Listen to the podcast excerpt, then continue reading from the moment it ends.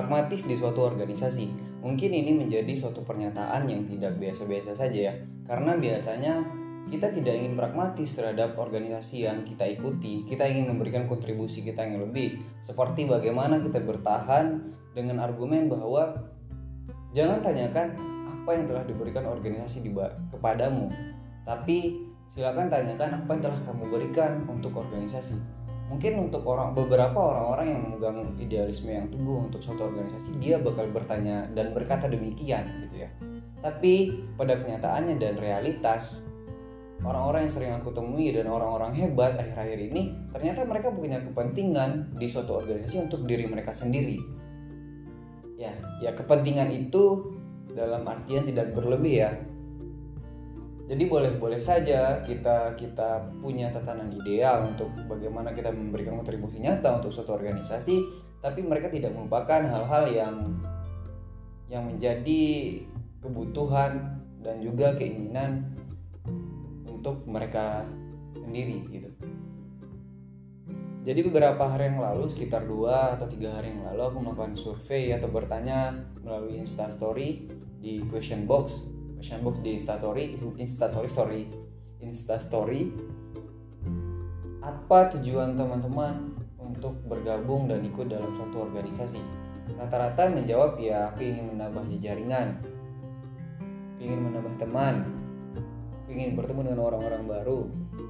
Aku ingin menambah pengalaman. Aku ingin mengasah skill, mengisi waktu dan sebagainya. Nah, hal itulah yang seharusnya difasilitasi oleh oleh seorang pemimpin gitu. Jadi aku ketika awal-awal dulu di di BEM ya, di beberapa kementerian yang berada di bawahku, ketika terapat internal kementerian aku sering di awal-awal aku aku bilang gini kalian masuk organisasi itu kalian masuk BEM itu untuk apa sih dan mereka menjawab sama nama jaringan pengalaman menambah wawasan menambah ilmu bertemu dengan orang-orang baru mendapat teman dan sebagainya ya itu hal yang harus aku berikan untuk mereka sebelum mereka memberikan kontribusi lebih untuk suatu organisasi yang lebih besar jadi walaupun memang ada kepentingan-kepentingan besar ataupun visi besar dari suatu organisasi yang kita ikuti kita jalani Semoga itu tidak mendegradasi atau menggugurkan kepentingan-kepentingan kita, kepentingan-kepentingan anggota kita. Jangan sampai mereka bersibuk-sibuk dengan suatu organisasi, tapi mereka tidak mendapatkan pengalaman, mereka tidak tidak mendapatkan insight, mereka tidak mendapatkan wawasan, mereka tidak bertemu dengan orang-orang baru, relasi mereka tidak bertambah. Itu yang mesti kita tanyakan dan itu sebenarnya harus difasilitasi oleh seorang pemimpin. Karena Kenapa demikian? Ketika teman-teman bergabung di suatu organisasi, teman-teman punya legitimasi lebih. Oh sorry, teman, iya, ya legitimasi ya. Bahasa sederhananya, teman-teman punya apa ya? Legalitas gitu.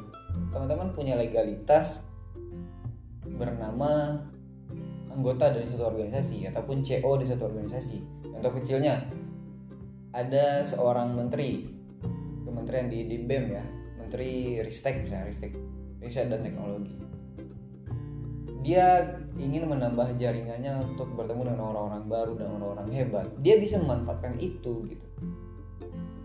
Ketika teman-teman membawa nama BEM keluar misalnya ke mencari data tentang apa misalnya ya di, di, di dinas baik tatanan provinsi maupun negara teman-teman ya sedikit pasti akan didengar ya.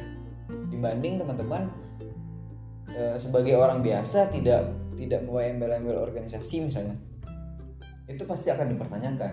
Ketika teman-teman membawa legalitas BEM punya teman teman-teman punya legitimasi lebih. Dan itulah kelebihannya dan itu difasilitasi oleh lagi-lagi oleh BEM dan oleh pimpinan organisasi misalnya. Begitu juga hal yang lain tambah pengalaman. Pengalaman apa gitu? Dan silakan buat pengalaman itu dan create pengalaman itu di divisi-divisi dan di suatu organisasi yang baru kita jalankan pengalaman kemudian jejaringan. Bertemu tuh ketika teman-teman ingin bertemu dengan orang dinas misalnya. Dan teman-teman bergabung di suatu UKM teman-teman bergabung di suatu organisasi teman-teman bergabung di BEM misalnya. Besar kemungkinan teman-teman bisa bertemu dengan orang-orang dinas pejabat-pejabat di daerah kemudian LSM LSM misalnya. Ya atau orang-orang hebat akademisi dan sebagainya. Silakan bawa itu dan dimanfaatkan itu untuk kepentingan organisasi. Skala besar dan juga pasti nantinya akan menjawab kepentingan pribadi teman-teman sekalian. Itu juga untuk kasus-kasus yang lainnya. Kali lagi pengalaman jaringan dan juga skill. Silakan diasah. Teman-teman media misalnya. Silakan tuh diasah skillnya. Kemudian bagaimana teman-teman menjadi seorang konseptor dalam menjalankan satu kegiatan? Bagaimana teman-teman mengasah nalar kritis dalam menambah wawasan misalnya untuk mengkritisi negara ada hal-hal pragmatis yang mesti teman-teman jalankan dan dan dapatkan dan agungkan di suatu organisasi yang sedang teman-teman ikuti. Begitu juga berlaku di fakultas ya. Di fakultas sebenarnya mahasiswa-mahasiswa baru, khusus di fakultas saya ya, atau lebih spesifiknya jurusan aku ya, jurusan aku di kehutanan, seharusnya mahasiswa-mahasiswa baru itu harus pragmatis terhadap seniornya, terhadap prodi ataupun jurusannya ataupun fakultasnya. Jadi akhir-akhir ini aku sering merenung ya. Flashback akan beberapa kali ospek yang pernah terjadi dan aku ikuti secara tetap muka misalnya. Mungkin ada beberapa senior yang dulu itu sering marah-marah ketika ospek ya. Ketika tatap muka sebelum pandemi. Dan beberapa senior marah memberikan tekanan mental dan sebagainya namun setelah itu mereka tidak setelah ospek ini terjadi mereka tidak tidak merasa memiliki beban moral untuk adik-adiknya untuk memfasilitasi kepentingan adik-adiknya. Seharusnya senior bisa memfasilitasi itu. Silakan tuh adik-adiknya difasilitasi untuk bertemu dengan perusahaan-perusahaan besar di kehutanan misalnya ya, kalau di kehutanan atau di prodi-prodi lain. Seharusnya senior yang marah-marah ketika ospek, dia harus bisa memfasilitasi adik-adiknya dalam menambah wawasan dan pengetahuan. Ruang-ruang diskusi seharusnya diciptakan. Kemudian ruang-ruang kritis harus diciptakan oleh senior. Dibangun iklim itu iklim akademis misalnya. Atau jangan-jangan ketika dia jadi senior nih ngospek ospek di awal ya. Eh tahu-tahu minggu depan dia kontrak bawah bersama kita gitu. Dan lebih parahnya lagi dia nyontek tugas dengan kita gitu. Jadi ya, mana sebenarnya bawa seorang senior maka ini juga sekalian pesan ya untuk aku ya menjadi senior. Ya kategori senior lah karena sekarang udah masuk semester 9 ya. Boleh mengospek adik-adik tapi aku harus punya kepentingan untuk memfasilitasi kepentingan adik-adik. Bahwa mereka bertemu dengan orang baru bahwa mereka melakukan riset-riset misalnya. Bahwa mereka bertemu dengan pejabat-pejabat di, di bidang kehutanan perusahaan-perusahaan kemudian diskusi menambah pengalaman mereka dan sebagainya. Itu menjadi tanggung jawab moral yang besar bagi seorang senior misalnya. Harusnya gitu.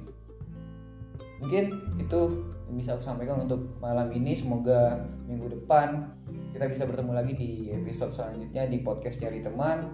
Dan semoga episode malam ini bisa menambah dan meningkatkan insight bagi teman-teman sekalian dan semangat dalam menjalani hari-hari di satu minggu ke depan. Thank you.